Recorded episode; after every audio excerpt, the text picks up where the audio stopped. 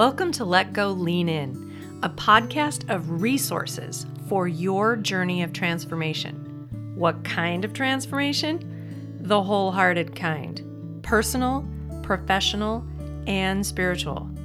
Each week, you'll hear different transforming practices to help you on your journey of becoming more fully you.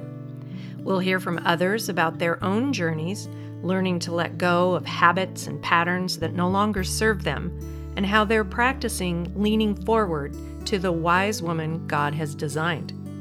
I'll occasionally include a book recommendation because, well, that's part of how I'm wired. I love ideas and encouraging others to learn and grow. Thanks for being here.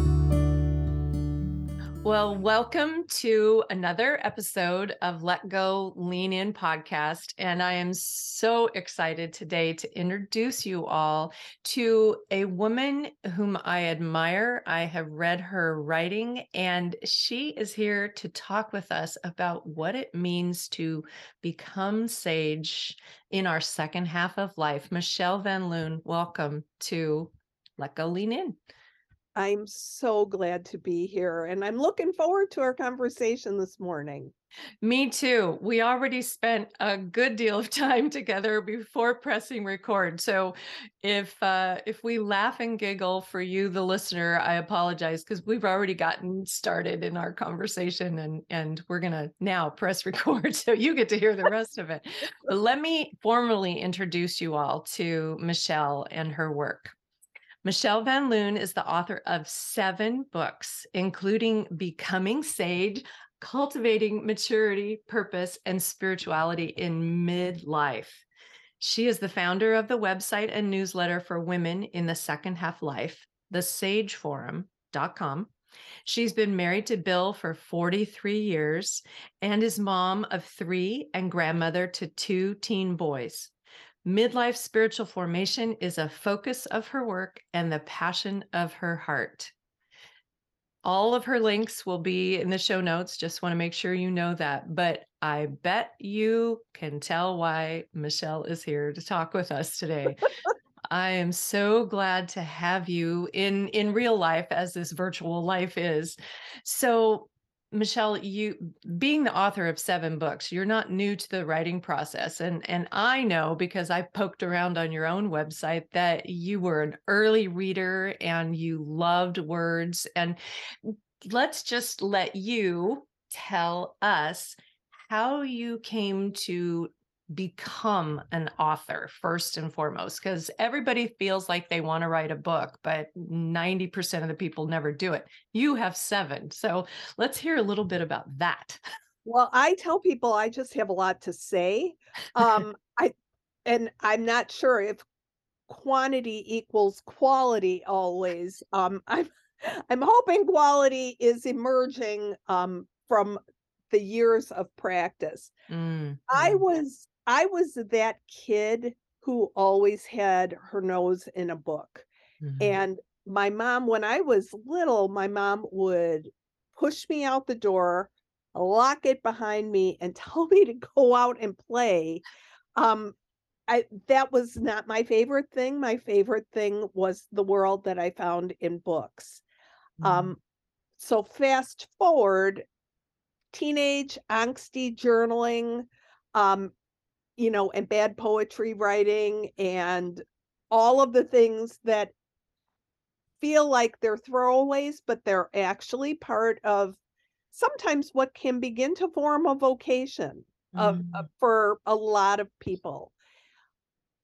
When I was in my early 20s, I was attending church with a woman who worked for the National Public Radio outlet in Chicago. Oh and they were producing a children's show locally. It was just just for the the city. It wasn't on the the radio network. And she said, "We are always looking for scripts. Michelle, it seems like this would be something that you would really like to do. There's no money in it, but it would be a fun experience for you." I think I might have been writing for the church newsletter or or whatever but mm-hmm. there was no um I, I was just working in an office at a college i I didn't have job, wasn't connected to writing at all. But when she said that, it was like a Klieg light went on. I Ah. ran to the library. I checked out every book I could on writing and screenwriting and what playwriting looked like and writing for the radio, immersed myself in the subject matter and wrote what I'm sure is now I would cringe if I heard them. I don't have the scripts anymore, but the station produced them and you know, they were just like little skits.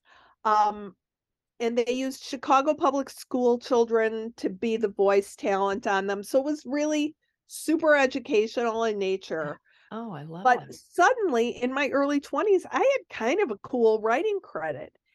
And that not with not it didn't match the the quality back to that word again that I put out, but it was it gave me a start and Mhm. I then kind of moved into playwriting for the educational market and always kept learning.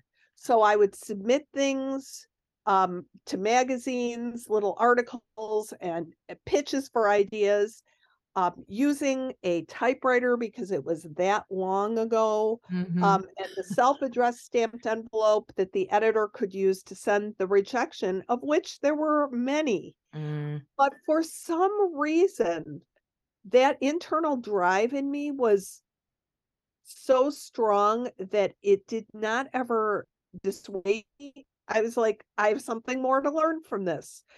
So it sounds like I had a really strong self-image. Um, I don't think I did, but um, that that desire was really strong in me to figure out how I could connect with somebody in a meaningful way. So um, Mm. that was kind of how I began to understand the nature of what a, a writer vocation was about, a writing vocation. I love that that you emphasize that drive that was in you. And and and it's interesting, we haven't spoken about the Enneagram, but one of the things that I when I use that model with clients, if if they're interested in that, we talk about the things that move us forward Mhm. and and we talk about the things that we tend to avoid and and so to hear you just in spite of rejection letters that every author that i've ever spoken to talks about the multiple rejection letters for one project not for Mhm. all of their projects but for one project and i'm amazed at the perseverance but that is something that moved you forward and and so here you are today I, writing scripts and and speaking into you know an educational space Mm.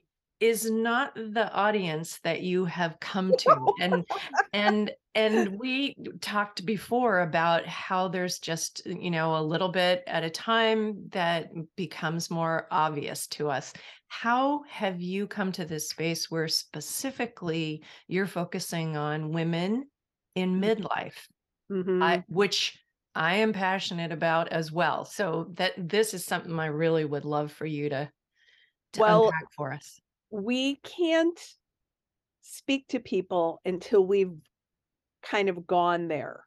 This Mm, is what I used to say when I was on a worship team or worship planning committees at church. yeah, like, we have to worship or we can't bring anybody with us. right. Well, in a completely different way, um, when I hit my early 40s, it was like uh, uh, there was a menu of kind of transition and crisis moments. And if you went down the menu and said, I would like to order death of parents, relocation, kids launching, um, launching in very messy ways sometimes, perimenopause, lots of lots of transition crammed into um, a relatively short span of time. And I remember thinking, I don't understand what is happening to me. I I dealt with um, clinical depression Mm, and I had no framework for that. I was always a, a go-getter.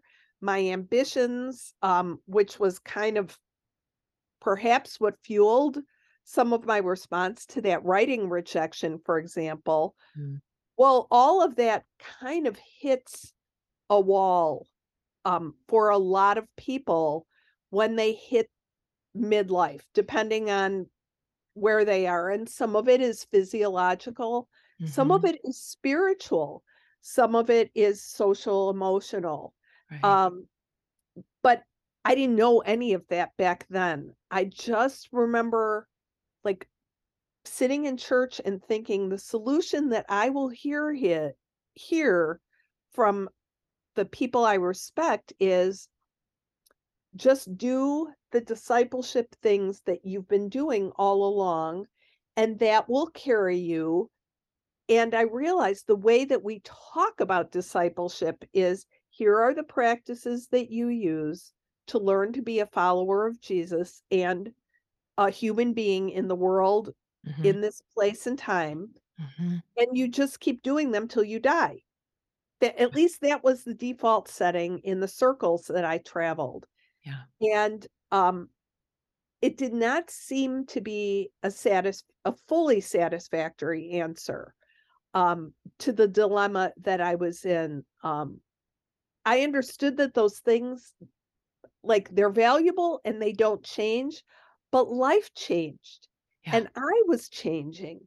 right. And the the kinds of things like how to have a successful marriage, how to figure out how to raise your children, how to serve in the church, how to serve in the community. Those were not the questions that I Mhm, was dealing with. I was mhm, dealing with incredible loss, a a very dramatically changing body, um, chronic illness, although at the time I wasn't aware that it was chronic illness, it was just whatever, yeah. um, just part of what my life looked like, and so I I was blessed at that moment to be working in a seminary bookstore, Mm, so I had access to all of the textbooks that students were reading and teachers were assigning, and so, like Yentl, if you've ever seen that that 1980 I think it's 1980s Barbra Streisand movie where she yep. kind of educates herself in secret, um, I started borrowing the books that had to do with human growth and development, spiritual growth and development Mm, that the seminary was using. And I found in one of those books a description of what spiritual growth through a lifetime, what healthy spiritual growth looks like. It was it's a very academic book um, called Stages of Faith by James Fowler. Super boring. It's like reading a PhD dissertation because I think it was it may have been, It probably was, right. but it, uh, it was uh, a lot of light bulbs for me started Mm, going off. mhm, Um, so as I started working through my own losses and dealing with grief yeah. and mental health issues, and seeing a counselor and reading and talking to people who were dealing with the same questions, nobody seemed to have an answer. Mhm, Even much older veteran kind of believers that I knew yeah. were um just like, yeah, it's hard and it'll get better. Well, sure, Yeah, but I need to know how how to be as I'm yeah, going through this and why it's like this and why so many people in my age group, my peers are are all kind of struggling in the same right, quagmire. right. So, Yeah. Yeah, as a matter of fact, um, in your most recent book, Becoming Sage, that I loved, when it came out, I immediately ordered a copy of it, and I highly recommend it to all of you that are listening. May I read a portion back to you because it really, um, it's it's kind of encapsulates what you were just sharing. It's it's from happiness is spelled with a U. Oh yeah. this this um what do we do right? With all these things because honestly michelle you described what happened to me between the age of 40 and 53 those 13 years i i did all those things. Mm-hmm. launched my kids and lost my parents and went through menopause and started a school and did i mean it was like a lot of stuff and at this one point it was like okay the apple cart has been upended and i am not just going to pick them up and put them back in and get going again because that doesn't sit well. Right.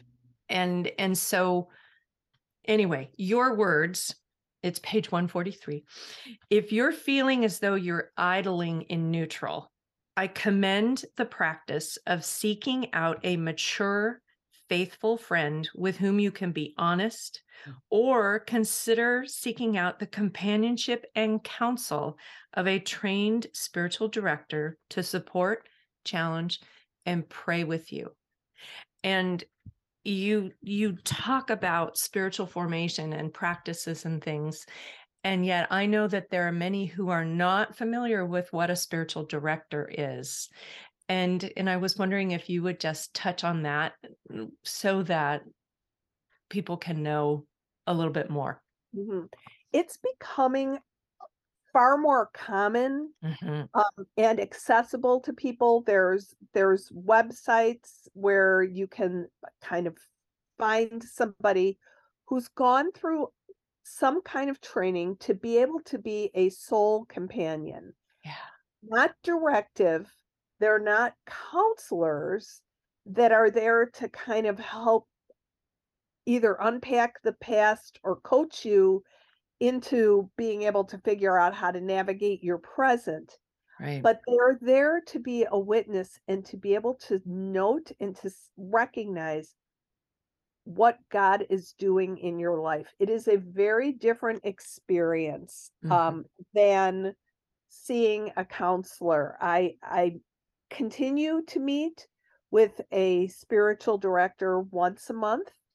Um, her her insight, and part of it is that it is somebody who's very um, keyed in and also listening to the voice of God. Yeah. For you and with you. Mm, um, and mm-hmm. being able to kind of reflect back this is what I see, this is what I notice about what you're saying, about your life. Um, about what you're what you're thinking.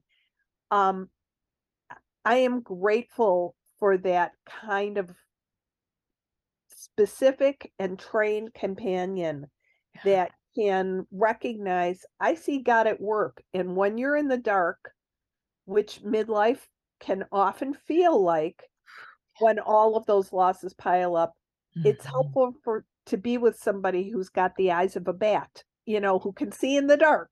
Oh, I love that. Yeah. Yeah.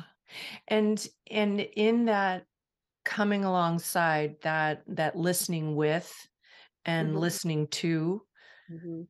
you get to as as as the directee mm-hmm. and you know we can get into the complication of language you know english mm-hmm. has has some limitations even though you know we have lots of words the the idea of receiving back your own words yes you hear them differently than when you launch them mm-hmm. out into the world and so i i concur working with someone finding someone who is a trained guide mm-hmm.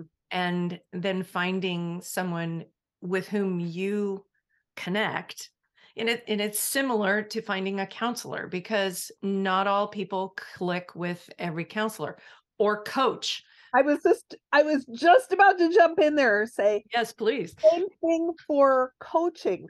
Yeah. Coaching tends to be more directive in nature than a spiritual direct which even though it's kind of ironic. There's our our limitations of English. Yes. Spiritual director sounds like they're bossing you Right. around or whatever. They're not. Um, uh, when you're seeing a coach, um, I have a couple of friends that are life coaches, and now now you are Yeah. part of that pantheon. Um, they're there to help point you in a direction, but without without being so prescriptive, your job is also to reflect back to a client Yeah. what this is what I'm hearing from you. This is what I'm seeing in the choices you've made. Do you recognize those patterns and where where might a next step be leading you? You know, Right. th- those are really powerful questions. Yeah. Yeah, they are. You're you are absolutely right. And the practice of listening as a trusted friend, as you you mentioned, a mature trusted friend, the practice of listening without formulating your answer, but to really hear what's being said and to, you know, ask a clarifying question to draw out further, right? It's like um Proverbs 20 verse 5 i think it is if i'm remembering that. So anybody who's listening you know double check the reference the address as we used to say when the boys were little. But it talks about that the the plans and heart of a man are deep but a wise person draws them out. And that's the kind of person that you want to connect with. It is rarefied air to find that in a friend but people have learned the skills it's an ancient practice spiritual It- direction It is, it is absolutely an ancient practice. Yeah. And I will say, if somebody's listening and they're like, I don't even, I don't even know where to begin. A, a good first step is to pray and to ask God for, for some insight. I will also say that another key relationship in my life during those dark, especially during those dark years, was that I've had a standing date with a prayer partner for more than 20 years. oh i love that Every Friday morning, we are on the phone talking about our lives and um it's safe. I can be fully myself because this is a trust relationship. yeah Pray about what's going on in our lives and um and ask each other sometimes some hard questions. Mm, So in lieu of maybe a spiritual director and with the advent of Zoom, it doesn't have to be somebody in your own community. right right My spiritual director lives in Texas and I live in Oh. Florida. okay But um and my prayer partner lives in Wisconsin. So i love so that thank you Lord for technology. But those absolutely those things were as well as counseling because I was in my early 40s deeply depressed about the Mm. losses that I was experiencing and it wasn't I couldn't pep talk my way out of it. Right. Um and the people at church were you know I was listening to 7 steps of how to have a successful marriage sermons that had nothing at all to do with Yeah. you know the molasses swamp that I found myself in emotionally. Yeah, yeah. And so you became a teacher, a guide yourself mm-hmm. in in bringing words forward to help women a group. You know, you formed the Perennial Gen, which is where I first came in contact with you on a Google search, folks. That's how that works. you know, which is now both a noun and a verb Yeah. and not just the title of a company. Right. It's interesting how language does work that way. But you saw this need, this this void of of uh, support within the church, and and you write so beautifully about becoming the church and and how to to live outside the church walls into the world in a way in this season. And i just i would love for you to encourage our listeners um, with how that started and and what you're doing today with the sage forum which is kind of the next yes there, iteration. there's always something more but, and there's a whole yes. lot of engine room stuff that's not that interesting, you can go to the sageforum.com website mm-hmm. and get the backstory of how that emerged. But yeah. um, I had been writing and blogging about midlife issues for a long time on my own website and then for various other outlets. Yeah. Um, partly because I am a little bit of an evangelist.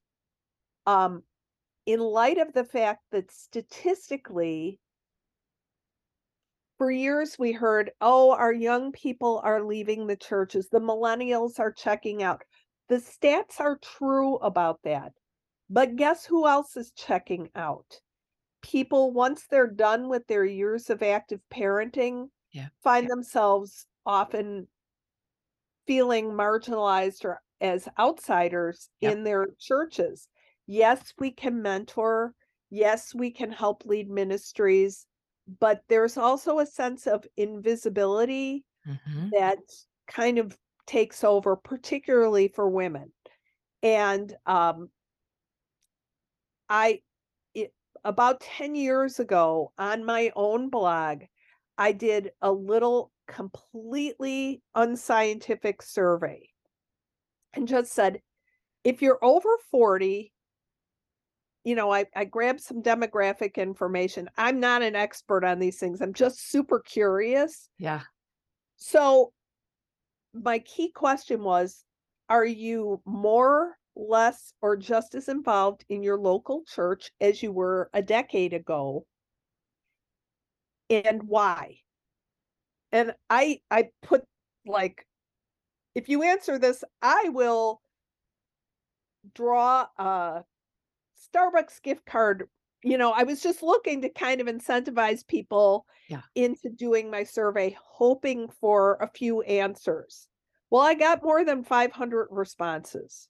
Wow. And I'm not I'm I'm not famous and I sure wasn't eh, you know any more famous 10 years ago when I did the survey. Yeah. And um the people were just dying to be able to talk about their why.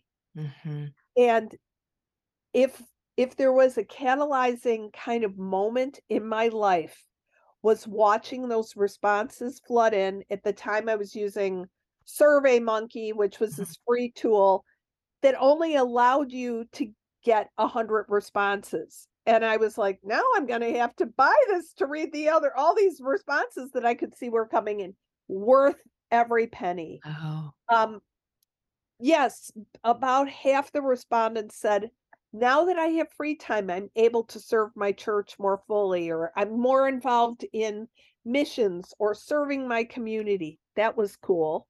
Yeah.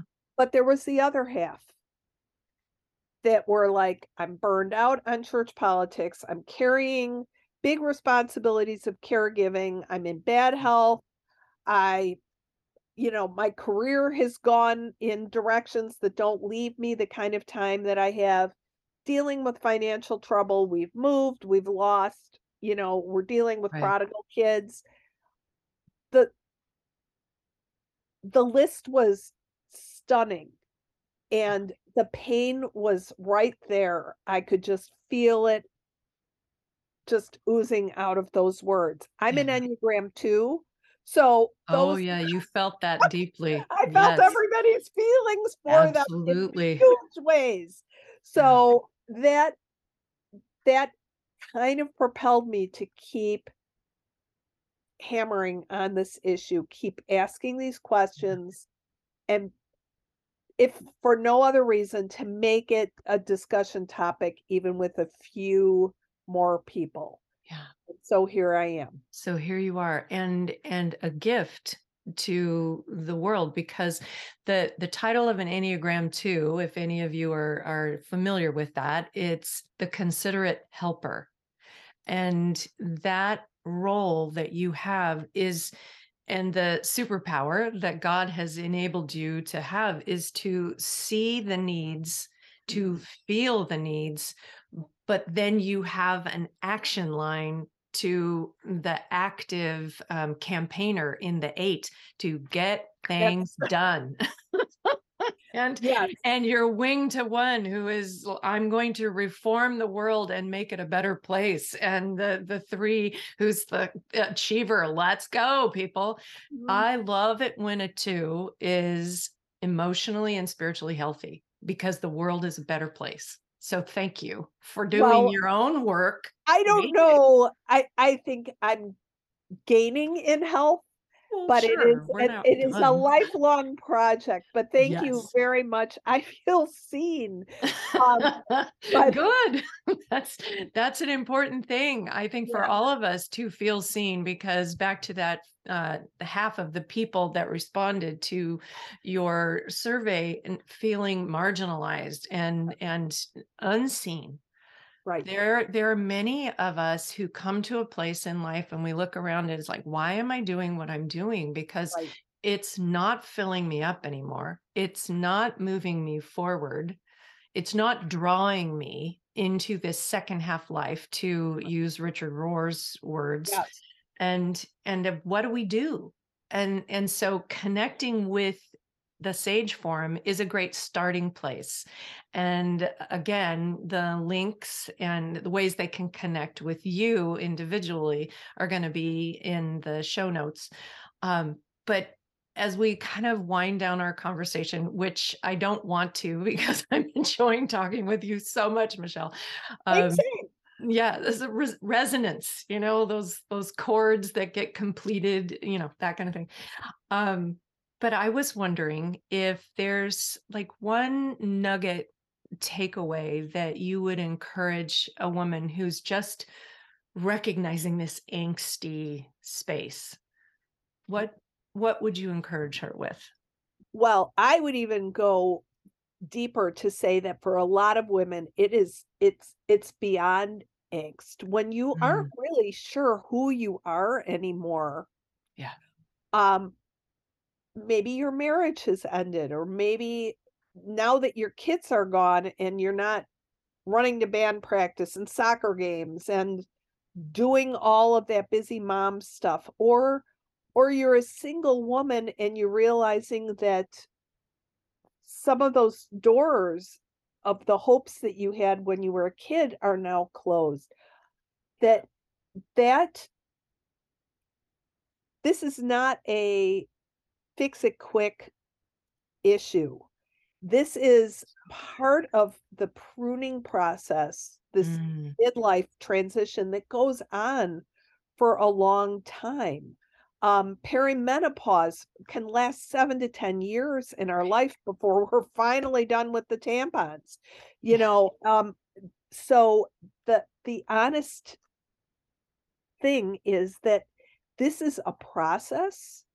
Mm, It's hard and that um, being able to put language to it takes away some of the feelings of isolation, particularly for Christian women that are like, I should just be fine and I should just quote Romans 8:28 to myself. And Jesus is there and he is Mm, there in the pruning process. I've seen the quote a couple of places and I'm probably going to mangle it because I don't have the exact wording, but the gardener is never closer to the vine than when he's up close pruning it. yes The thing about the darkness of this particular period in life for so many is that God is near.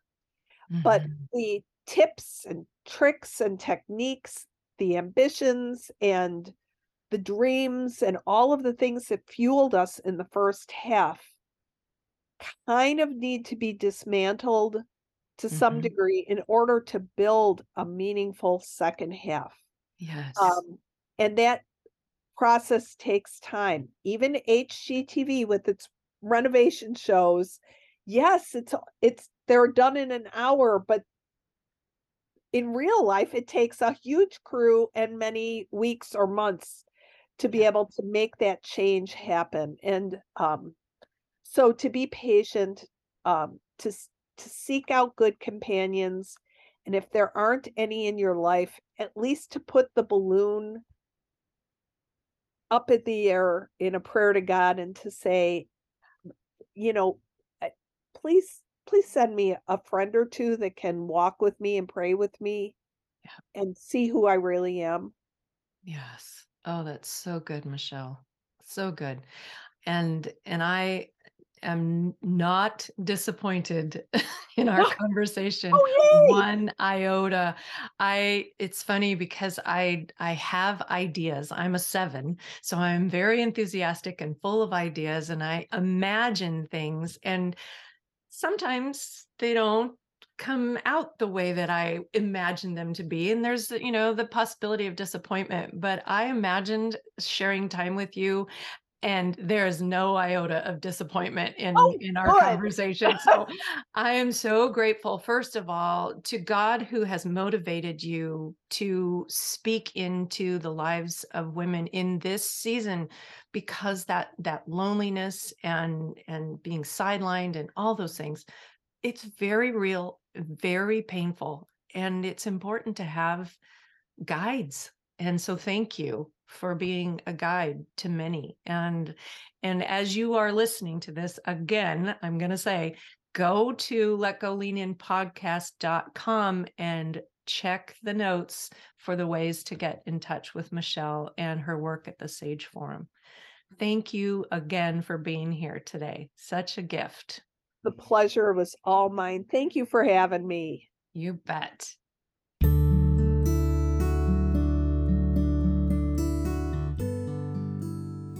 Wasn't that a delightful conversation? I have enjoyed Michelle's voice for many years now, reading her writing and listening to her speak. And it was a real treat to get to interview her and share our conversation with you. I want to encourage you in this season of life to continue to focus on your spiritual growth and formation. You have purpose for being here, and you may still be discovering what that is. And in this season of the year, as 2022 is winding down, you may be reflecting on what's next and just as you can learn more about Michelle and her work at the Sage Forum and in her books, you can also learn how to connect with other people who are like minded in a similar season as you and be able to develop community in that vein, I'm actually going to be offering something in the beginning of the year. Well, actually, it's not the very beginning of the year. The week that we will have the 100th episode of Let Go Lean In will be January 17th. And during that week, I will be launching group coaching through the Enneagram. You'll get to hear more about that in coming episodes as we draw the year to a close and have some invitations for reflection on the year and where you're at and where you hope to be heading. So that's coming. But I just wanted to say in these final moments, I am so grateful for you taking the time each week to listen in to this offering. It is my heart's desire to be an encouragement to you in your work, your life, and your faith so that you can live wholeheartedly as God has designed you. So, thank you for taking your precious time to listen. And I would love to know if there's anything specific that you would like to learn about or a person you'd like to hear from so that I may invite them to be a guest on Let Go Lean In. Or I can do the research to find out about what you want to know more about. So please let me know either at letgoleaninpodcast.com. There's a place to send me a connect. And you could contact me through my other website, Lisa Lewis Coaching, at my email, lisa at lisalewiscoaching.com. Thanks for being here.